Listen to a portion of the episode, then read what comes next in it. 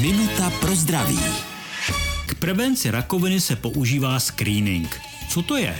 Screening je v lékařství vyšetřování určité skupiny lidí, aby byly odhaleny nemoci v časných stádiích, kdy jsou dobře léčitelné. V tomto stádiu ještě člověk nemá žádné potíže. Neví, že mu třeba ve střevech roste nádor. Ale v rámci screeningového vyšetření odevzdá vzorek stolice, přijde se na to, že obsahuje stopy krve a při dalších vyšetřeních je odhalen nádor. Ten je v tu chvíli ale tak malý, že jeho odstranění je relativně jednoduché a pacient je brzy bez potíží. V případě screeningu na krev ve stolici jsou skupinou všichni lidé nad 50 let. Pokud vám lékař toto vyšetření doporučí, nebraňte se. Lepší problém řešit včas jednoduše, než později komplikovaně. Minutu pro zdraví pro vás připravila doktorka Irena Zimenová. Věnujte denně minutu svému zdraví.